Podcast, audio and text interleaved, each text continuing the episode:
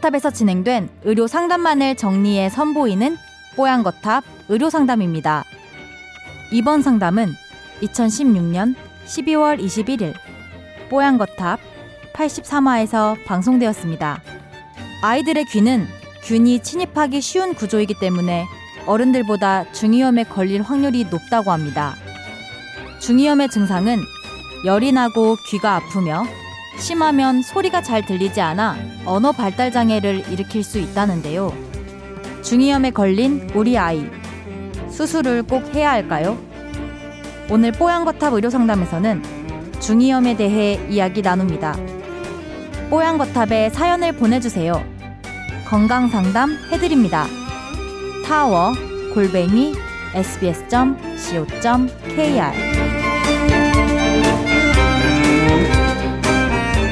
자, 이분은 인천 살고 계시는 아, 휘진이의 아버님, 아버님이십니다. 이 휘진이는 이제 갓 20개월을 넘긴 아기입니다. 예, 아기인데 중이염에 그렇게 자주 걸리는 거예요. 근데 이 아버님 걱정거리가 뭐냐면 어, 대학병원 갔더니 아, 이거 이부인후과 교수님께서 보, 휘진을 보시더니 이 휘진이 중이염이 간단한 게 아니다. 이게 물이 차 있는 것 같고 좀 더 지켜보다가 수술합시다. 이렇게 얘기를 한 거예요. 그래서 아 이거 걱정하면서 돌아왔는데 동네 그 그 귀 잘 본다는 이부인후과 병원에 갔더니만 약을 이렇게 이렇게 써줬는데 제법 잘 치료를 하는 거예요. 그리고 수술할 필요 없다고 또 이 동네 병원 그, 그 선생님께서는 말씀을 하시는 거예요.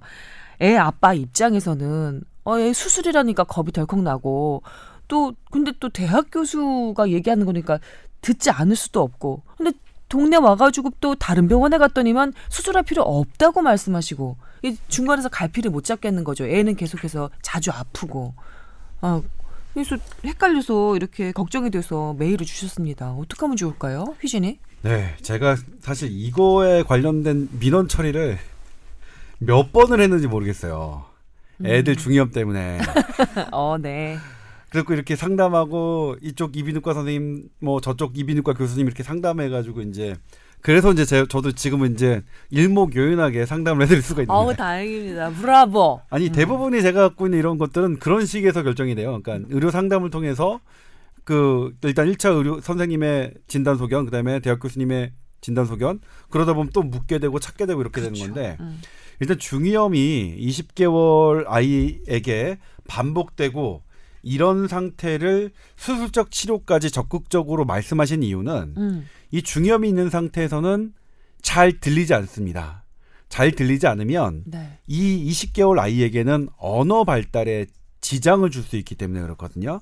아. 그래서 적극적으로 중이염 지- 자체 질환이 심각한 게 아니라 네. 이것 때문에 발생하는 언어 발달 장애가 걱정되기 때문에 대학 교수님 말씀하셨을 거예요. 음. 그런데 이게 이 2차 병원의 선생님처럼 약을 써서 이게 호전이 되면 그게 정답입니다. 그러니까 약을 썼는데도 음. 물이 계속 차 있거나 이러면 어 이거 그 수술이 이제 여기다 관을 꼽아서 음. 그쪽에 있는 물이 계속 밖으로 흘러나오게 하는 거예요. 음. 근데 이제 이걸 하려면 보통의 대학병원에선 전신 마취를 하고요. 아이고. 그다음에 전신 마취를 하지 않는 병원이 딱 한 군데 있어요.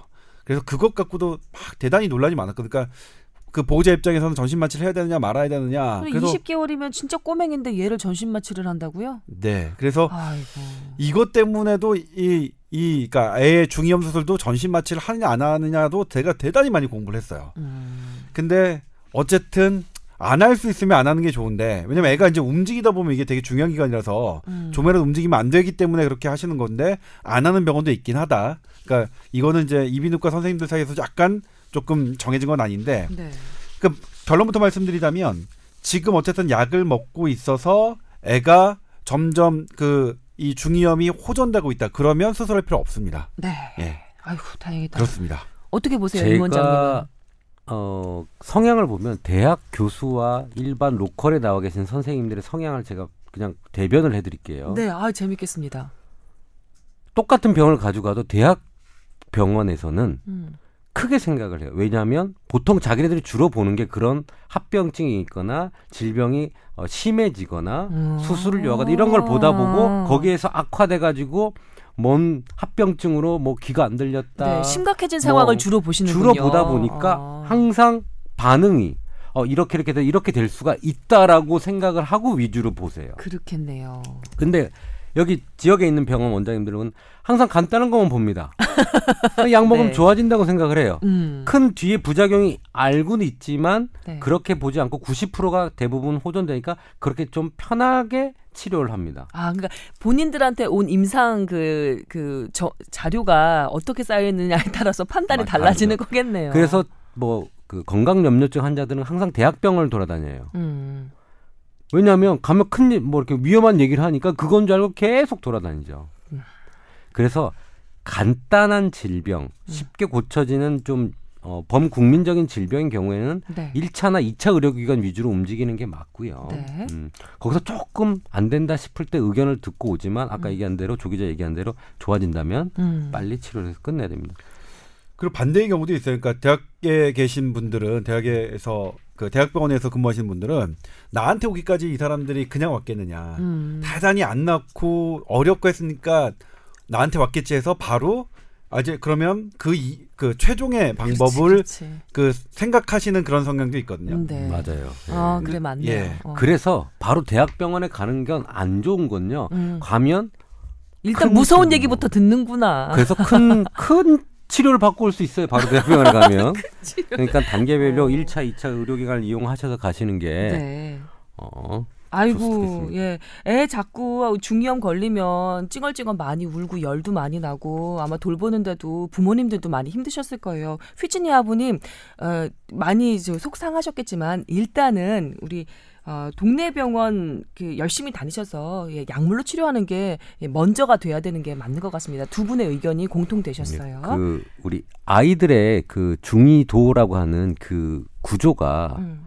어른하고 다르게 어, 각도가 90도 정도 돼요. 그래서 거기에서 나온 것들이 잘 빠져나가지 뭐 어른들은 이렇게 아래로? 네, 음. 비스듬히 돼 있기 때문에 음. 잘 내려가는데 네. 애들은 각도가 이렇게 직각 형태로 잘 안 내려가요. 네. 두 번째는 또그 관이 어리니까 작아요. 음. 그래서 조금만 염증이 있어도 막혀버리고 염증이 음. 생겨버리는 거거든요. 네. 그러니까 이건 나이가 먹어가면서 좋아집니다. 네.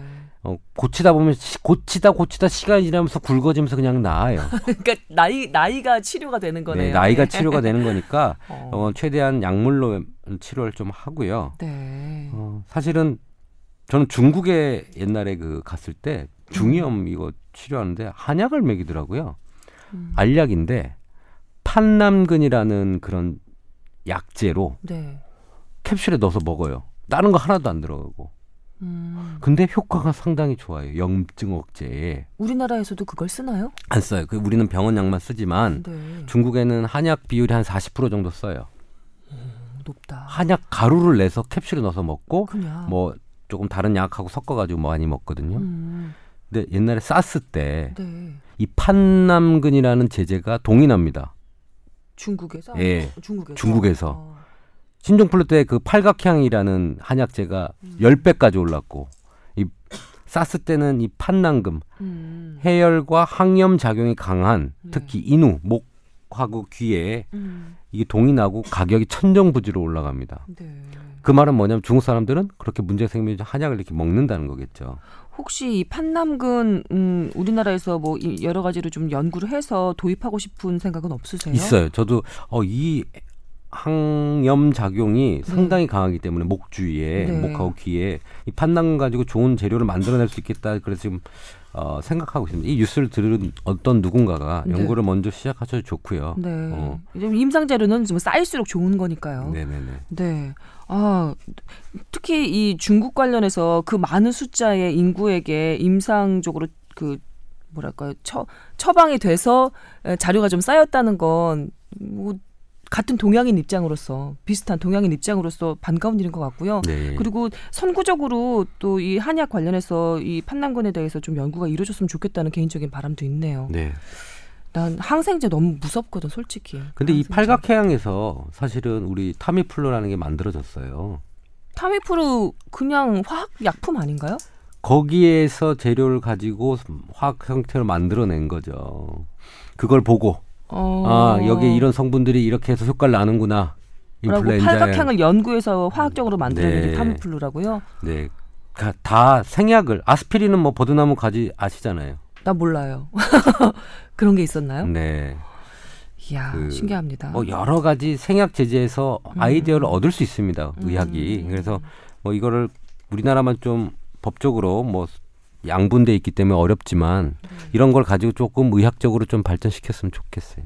네 아, 이렇게 또 한방 양방이 연구를 공유해야 돼. 그래서 난 난 정말 그렇게 믿어요. 음. 아, 난 정말 그렇게 믿어. 이 너무 아까운 것 같더라고요. 우리 세대가 아니더라도 꼭 그렇게 돼야 됩니다. 네. 네, 마지막 질문 이분이 하셨던 게 음. 아직 기관지 쪽이 약하다고 말하는데 어떤 생활요법을 해야 휘진이 튼튼해질까요? 휘진이요? 예, 휘진이. 음, 음. 기관지 쪽이 약하다 이 말은 되게 좀 음, 아닌 것 같아요. 기관지 쪽이 약한지 강한지 우리가 알 수 있는 방법이 없습니다. 근데 이제 다만 이렇게 중이염에 잘 걸린 애들은 반복하는 성향이 있거든요. 네. 또 커서도 나왔다가 또 생기고 이럴 가능성이 좀 있는데 휘진이도 계속 낫고 걸리고 예. 낫고 걸리고 반복한대. 제일 중요한 건 감기에 안 걸리도록 하는 게 제일 중요한 것 같아요. 그게 제일 걱정 아닌가요? 그러니까 독감 막- 예방 접종 해야 되고 그다음에 어디 외부에 나갈 때는 마스크, 그다음에 따뜻하게 하고 하는 개인 위생이겠죠. 개인 위생, 네. 옷차림도 좀 단단하게 네. 하고 알겠습니다. 지금 감기 걸린 환자들 너무 많아요. 네. 독감 환자들도 엄청나게 늘고 있더라고요. 저희 어머님 걸리셔서 격리되셨습니다. 아이고 웃으면 안 되는데 네. 그리고 어쩌다가. 연말 회식에 참석하지 못하는 학부모들 보면 음, 애들이 지금 독감으로 입원해 있는 경우가 꽤 많고. 그러게요. 음. 개인 위생 철저히 하시고요. 그다음에 몸 건강 요, 요즘 예 특별히 더 챙기셔야 되는 것 같습니다.